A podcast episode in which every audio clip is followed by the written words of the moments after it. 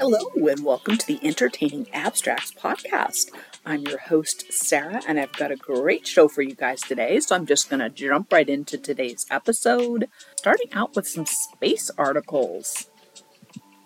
The first one is Astronomers discover one of the biggest black holes ever recorded. And Daniel Lawler wrote this article.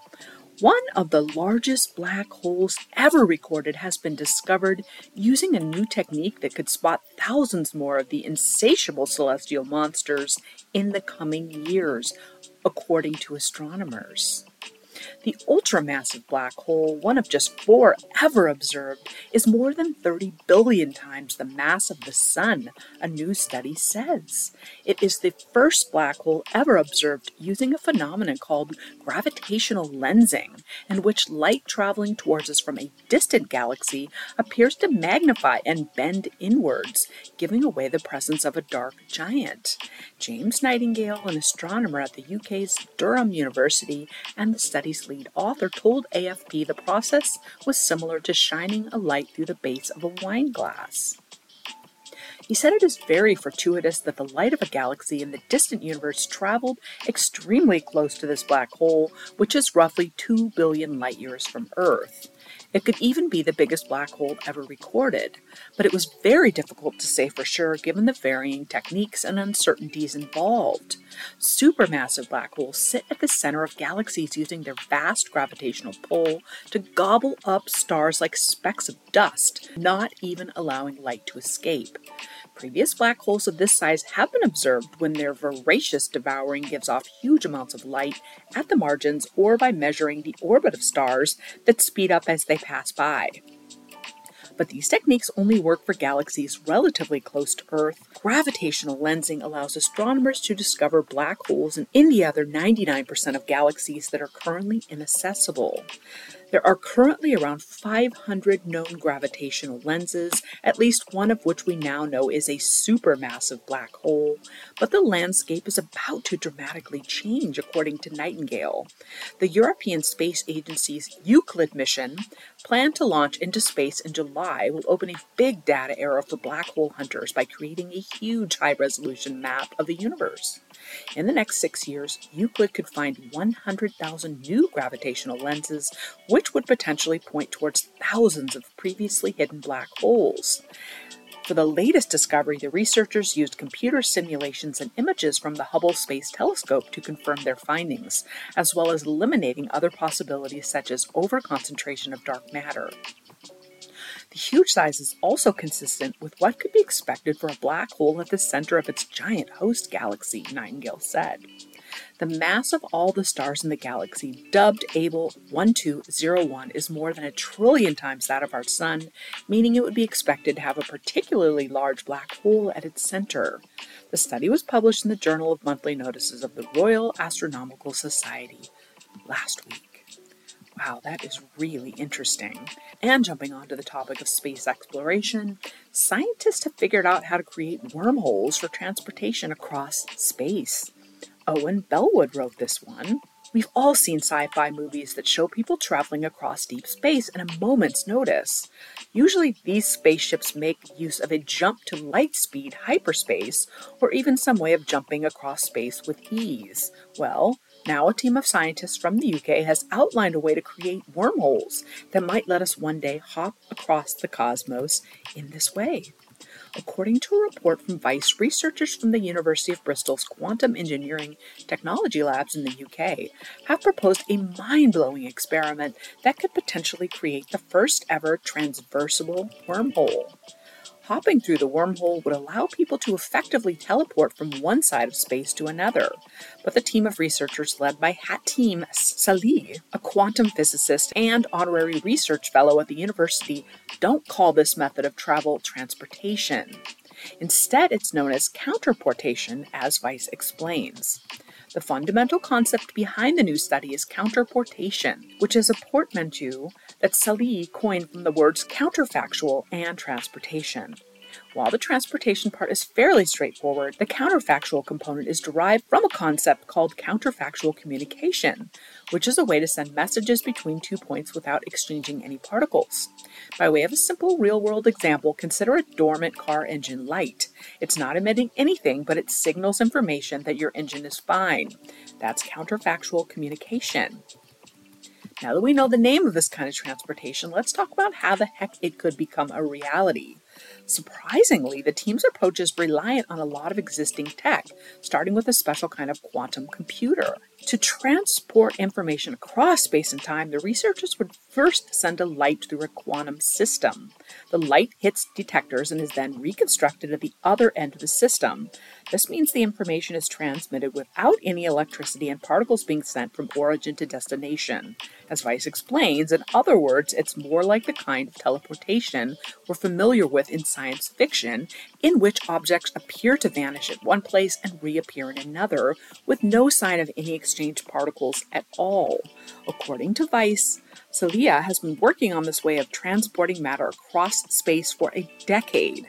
So far, the research team has demonstrated its workings in a lab, and a team of scientists in China has also sent a bitmap image from one location to another without the exchange of particles. The next step in advancing this means of data transfer will all come down to the next generation quantum computers. These computers could then be used to harness the power of counterportation to produce a transversible wormhole, according to Vice. But if this could become a reality, don't expect instant travel across space to happen right away. Unlike fictional wormholes, the experimental version would not allow for instantaneously faster than light travel to distant locations because counterportation crawls along much more slowly than the speed of light. That doesn't mean such a technology is useless. Far from it, researchers could use this means of travel into a wormhole to send signals or objects through a real bridge across space-time. It could even offer a first-person view inside a wormhole, which would be pretty darn cool. I think it would too. One more space article Uranus up close. What proposed NASA ice giant mission could teach us? And Charles Choi wrote this one. A mission to Uranus is now the top future mission priority of the NASA planetary scientists, and exploration of this mysterious ice giant could shed light on a kind of planet now known to be one of the most common in the universe, researchers say. Since astronomers discovered the first exoplanets orbiting distant stars more than 30 years ago, one of the most common kinds of alien worlds that scientists have detected are ice giants. Whereas gas giants like Jupiter and Saturn are, as their name suggests, mostly gas, ice giants like Uranus and Neptune are rich in heavier elements. Much remains unknown about Uranus and Neptune, whereas the solar system's six innermost planets Mercury, Venus, Earth, Mars, Jupiter, and Saturn all have had spacecrafts in orbit around them collecting insights for scientists to date. Uranus and Neptune have only experienced flybys more than 30 years ago, both from the NASA's Voyager 2 probe in 1986 and 89. These brief encounters yielding tantalizing views of the planets that left behind more questions than previously imagined. These brief encounters yielded tantalizing views of the planets that left behind more questions than previously imagined. The dearth of knowledge on the ice giants has led the planetary science community to select a mission to Uranus as the highest priority for NASA's next large scale flagship mission in the National Academy of Sciences, Engineering, and Medicine's 2023 to 2032 Planetary Science Decadal Survey. The potential findings would be groundbreaking in the same way that the Cassini mission has revolutionized our understanding of Saturn, its moons, especially Titan, and its rings. The proposal involves both an orbiter to gather data about Uranus over time and a probe to be dropped into Uranus's atmosphere to scan the planet from the inside. The aim of the mission, currently given the placeholder name of the Uranus Orbiter and Probe, or UOP, is to explore how Uranus and the rest of the solar system formed, and to help solve mysteries regarding the planet, its moons, and its rings. The mission is recommended to last for at least five years. One of Uranus's strangest features is the fact that, unlike the solar system's other planets, it is tilted so far that it essentially orbits the Sun on its side, with the axis of its spin nearly pointing at the star. The tilt is crazy. It's the only planet in the solar system that is completely on its side. This unusual orientation might be due to a collision with a planet sized body or several small bodies soon after Uranus was formed. We can figure out if this is true by studying what the planet is made of and its interior structure.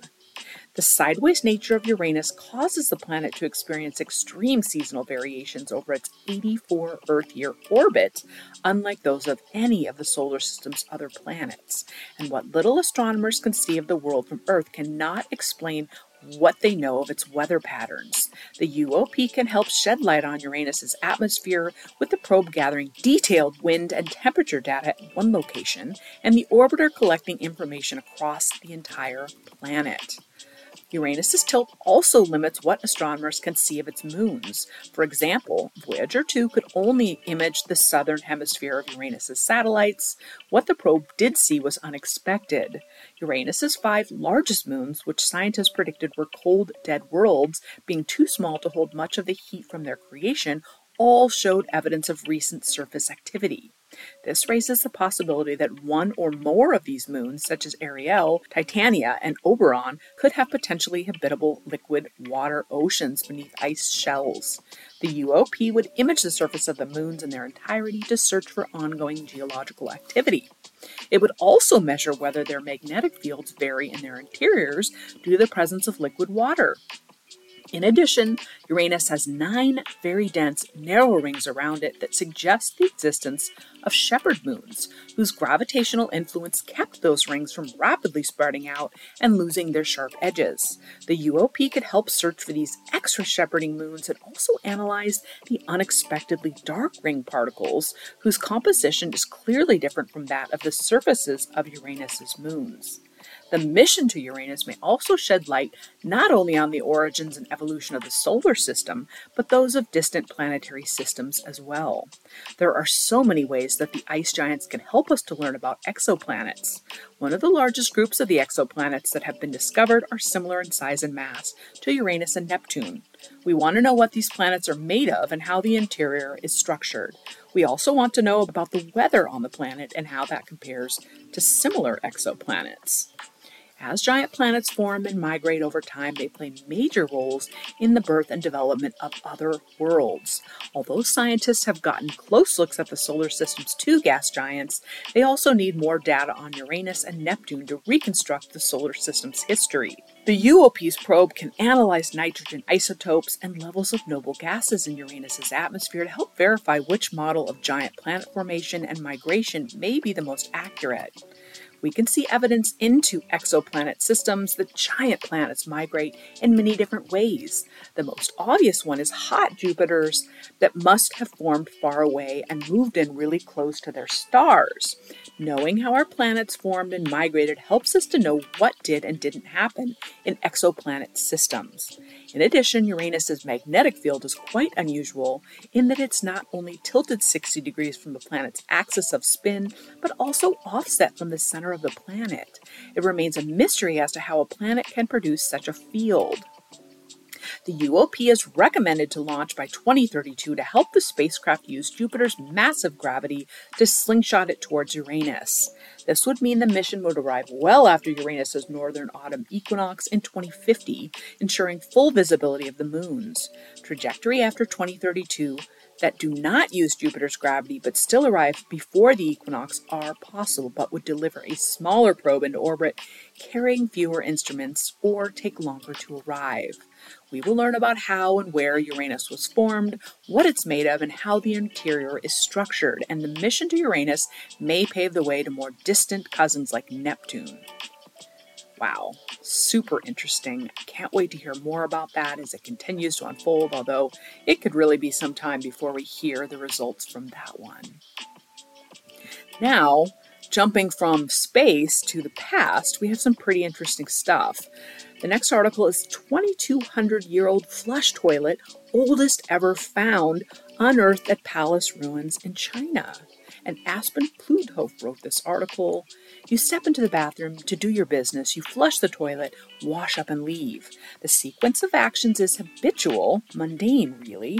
You probably only think about your toilet when it doesn't flush properly. However, as archaeologists in China were recently reminded, our porcelain potties were once their own kind of thrones.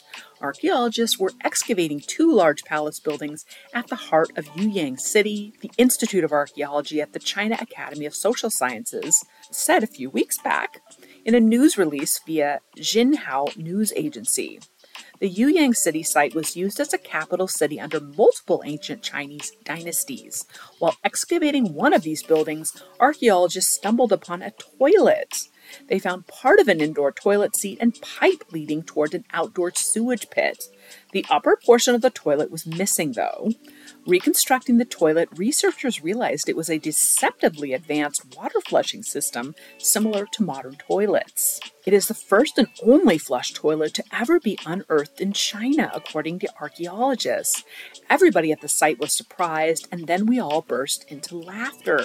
The flush toilet is anywhere from 2,200 years old to 2,400 years old, according to news releases.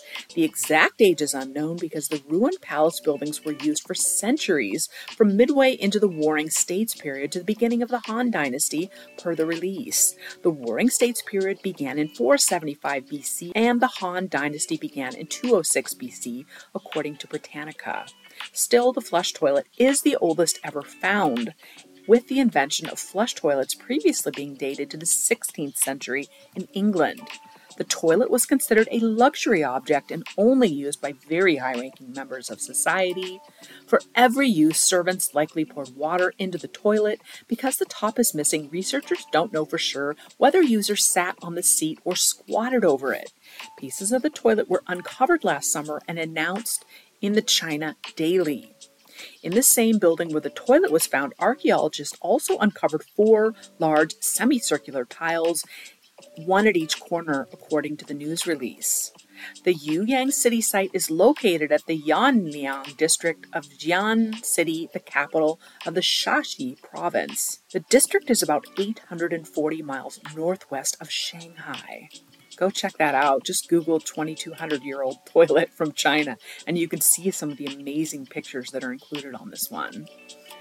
Next article archaeologists find well preserved 500 year old spices in a Baltic shipwreck. And Tom Little wrote this article.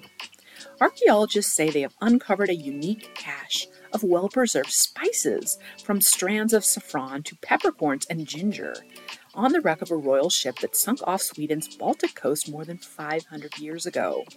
The wreck of Gribshunden owned by King Hans of Denmark and Norway, has lain off the coast of Ronneby since 1495, when it is thought to have caught fire and sank as the monarch attended a political meeting ashore in Sweden.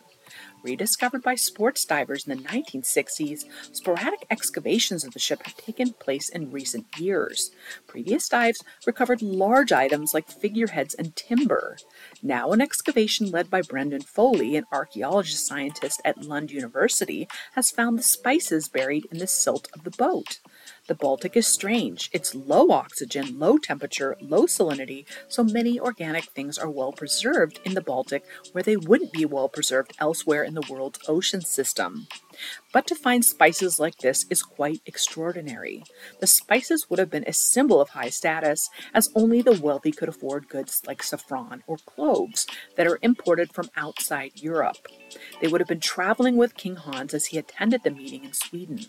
Lund University researcher Mikkel Larsen, who has been studying the finds, says this is the only archaeological context where we found saffron. So it's very unique and very special. That is pretty cool. Next article Roman dry cleaner shop, almost 2,000 years old, is uncovered along Pompeii Street. Aspen Pluthoff wrote this article.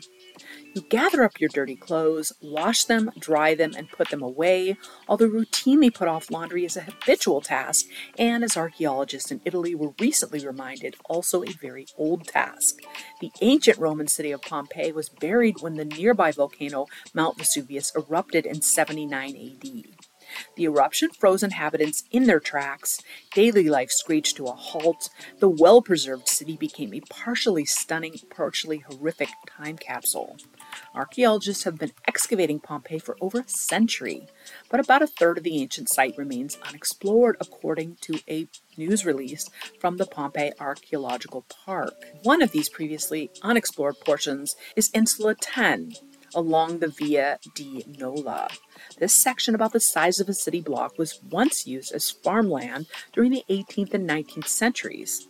People continued to farm this area until about 2015, when the land became part of an archaeological park.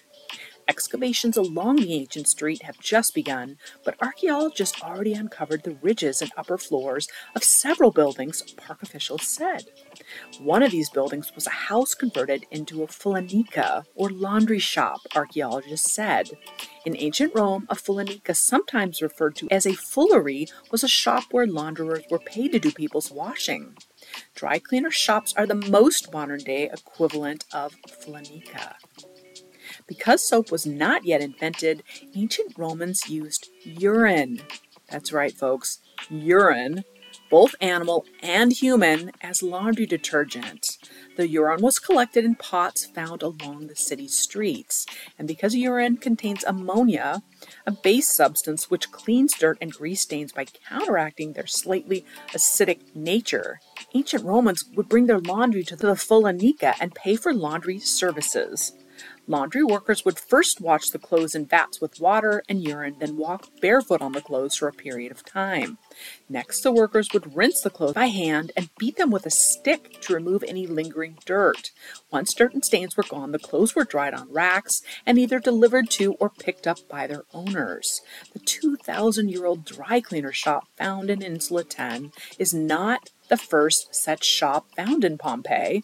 Another one, the Fullonica of Stephanus, was unearthed back in 1912. The Fullonica of Stephanus was originally a house and later converted into a laundry facility, according to experts. Photos show the large laundry vat and almost bathtub like structure in one of the rooms. Ten other Fullonica shops have been found in Pompeii so far, according to the World History of Encyclopedia. In addition to the laundry shop, excavations in Insula 10 also unearthed a house with an oven and upper cell, as well as a series of holes likely dug for volcanic rocky quarrying, the release said. Archaeological excavations are ongoing and hope to reveal more about life in the ancient city. Pompeii is about 155 miles southeast of Rome. Next article Abraham Lincoln, a 214 year old clam born the same year as Abraham Lincoln, has been found in Florida. James Call wrote this article. Abraham Lincoln, a quahog clam believed to be 214 years old, was released into the Gulf of Mexico last week by his caretakers at the Gulf Specimen Marine Lab. AmeriCorps member Blaine Parker dug up the two century old mollusk at Florida's Alligator Point while collecting shellfish to make chowder. Parker said the clam is hefty enough to make two servings and has a shell large enough to use as a bowl to serve it in. We were going to eat it, but we thought about it for a while and figured it was pretty special, so we didn't want to kill it, Parker said. Instead, he took it to the aquarium at the Gulf Specimen Marine Lab, where he works as a specimen collector. While most ocean quahogs are 2.8 to 4.3 inches long and weigh up to half a pound, Lincoln checks in at 6 inches and weighs 2.6 pounds. Parker said a clam, like a tree, lays down annual growth bands, alternating bands of light on its shell, which scientists use to estimate their age. There were 214 layers on the shell of the clam he found, which would mean it was probably born in 1809, the same year as Abraham Lincoln. It was also discovered on President's Day weekend, so Parker named his find Abraham Lincoln. Quahogs are found in the Atlantic from Greenland south to North Carolina. They move by being tossed around in the surf and crawl along the sand by expanding and contracting their muscle. With Lincoln being so old, it's possible that circumstances moved him south, making him one of the oldest known Florida transplants. Quahogs are known to live 200 or more years.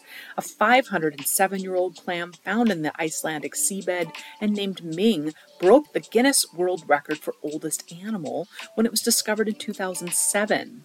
Scientists believe that their incredibly low metabolic rates are responsible for their long lives. A 2018 University of Kansas study on the energy needs of 299 species of, extinct and living bivalves found those with minimal energy requirements escaped extinction. The lower metabolic rate, the more likely the species you belong to will survive, say scientists. Instead of survival of the fittest, maybe a better metaphor for the history of life is survival of the laziest, or at least survival of the sluggish. Lincoln appears to have been born before the start of the Industrial Revolution, which triggered a massive burning of fossil fuels. Researchers have used centuries old clamshells to identify changes in the North Atlantic climate system. Analysis of oxygen and carbon isotopes revealed a dramatic shift in the interaction between the ocean and the atmosphere when a regional cooling period ended in about 1850. Lincoln may be the fourth oldest clam on record. Here are a look at some of the other older clams they have found. 507 year old Ming was found off the coast of Iceland in 2006. A 374 year old mollusk was collected off Iceland in 1968. And a 220 year old quag was pulled from American waters in 1982. A more accurate age of a clam can be determined with an autopsy like exam. Ming's estimated age was increased 104 years when scientists studied his insides, so it's quite possible that Aberclam Lincoln is older than what the Gulf Specimen Marine Lab estimates. And unlike the others, Lincoln is still living. Ming and the others are not aging anymore. Lincoln will be hitting the waves back into the surf along the Gulf Coast as of February 24th. We just figured he wouldn't live very well in captivity, Parker said, and I think he's earned the right to stay out there. So if you see Abraham Lincoln or any other mollusks like him, leave them alone. they deserve to be out there in the ocean. Next article. Highly intelligent and possibly invincible super pigs are invading America. And this article was written by Tim Newcomb. A hybrid species of super pigs, which is a mix of domestic pig and wild boar, are running wild in Canada now. They have their sights set on the United States as well, which is slightly terrifying, I guess. Originally crossbred to help farmed pigs grow larger and tolerate the cold temperatures of Canada, a drop in the market about two decades ago led some farmers to let their hybrid pigs run free. Now they're running very free according to Field and Stream. The super pigs are coming south, likely heading to Montana, North Dakota, Minnesota, and Michigan. The problem? These super pigs are proving very hard to eradicate. They can survive in cold climates, which is one of the big surprises. The cold hardiness of the hybrid pigs means they survive well. That means other native species do not. Wild hogs feed on anything. They gobble up tons and tons of goslings and ducklings in the spring. They can also take down a white-tailed deer, even an adult. Originally, it was like, wow, this is something we can hunt, but it's become clear that they are threatening our white-tailed deer, elk, and especially waterfowl, not to mention crop damage. The downsides outweigh any benefits wild hogs may have as a huntable species. The super pigs have already transversed across the international border, dipping into at least North Dakota, so expect an even greater occurrence as the hybrid population only grows. Like on public transit, if you see something, say something. The Squeal on Pigs website makes that even easier. The super pigs have become adept at fending off recreational hunters, sometimes with entire sounders, the term for a group of pigs generally led by mature sows, turning nocturnal to avoid hunting. Other times, the sounders will disperse, making them harder to locate or change their patterns and retreat to forests or wetlands. The best strategy at reining in the super pigs has been employing the Judas pig concept, which straps a GPS collar onto a pig to lead game officials to other pigs. Deception may be our only hope. Wow, that's pretty scary. Next article Arizona resident comes home to a bobcat in its dog's bed. Caitlin O'Kane wrote this article. A homeowner in San Manuel, Arizona came home after work to find a furry creature in her dog's bed, but it wasn't a pet. It was a bobcat believed to have come through the home's unlocked doggy door. The homeowner snapped a photo of the bobcat lounging in the bed, and the Arizona Game and Fish Department shared the image on Twitter, warning residents do not handle wildlife like this themselves. Officers with the department did arrive to the scene, but the bobcat had already escaped when they arrived. There did not appear to be a dog in the bed, just a blanket. These animals, however, are dangerous to small pets like dogs and birds. Bobcats, which have tan coats and dark spots and look like small mountain lions, are common in areas of Arizona, according to the department. They are prevalent in the Sonoran Desert, but also move to the outskirts of towns and cities where they may find food. They also live in many different habitats across the U.S., from northern forests to coastal swamps in the southeast and deserts in the southwest. West. And according to the International Society for Endangered Cats Canada, bobcats live in every U.S. state except Delaware. They are protected in 10 states where hunting this species is regulated. While they are still often hunted for their skins, the change and loss of their habitats and being killed by farmers and ranchers is their main threat, according to the Society. They can be hunted in Arizona with a valid hunting license, according to the department. These animals usually grow to the size of a small to medium dog, which is about 12 to 30 pounds, and up to 24 inches tall and 36 inches long. They usually walk around during sunrise or sunset and are often found in backyards where they can find food like birds, rodents, and even unattended small pets. While they're normally alone, they can travel with their families and mates and defend about a 12 square mile territory.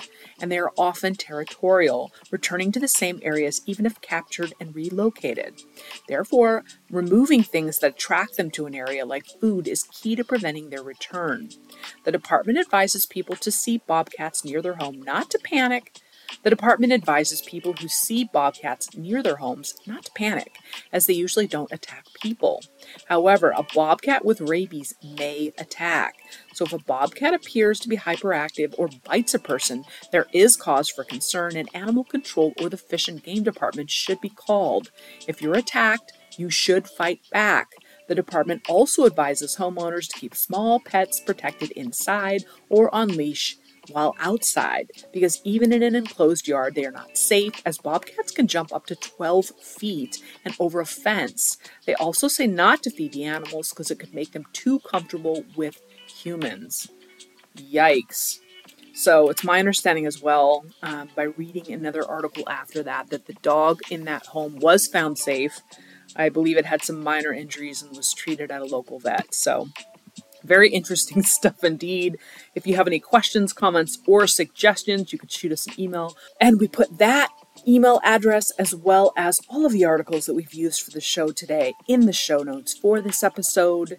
Please join us again next time when we talk about more entertaining abstracts. Good night, podcast peeps. Stay safe, keep it real, and always live your very best life. Bye.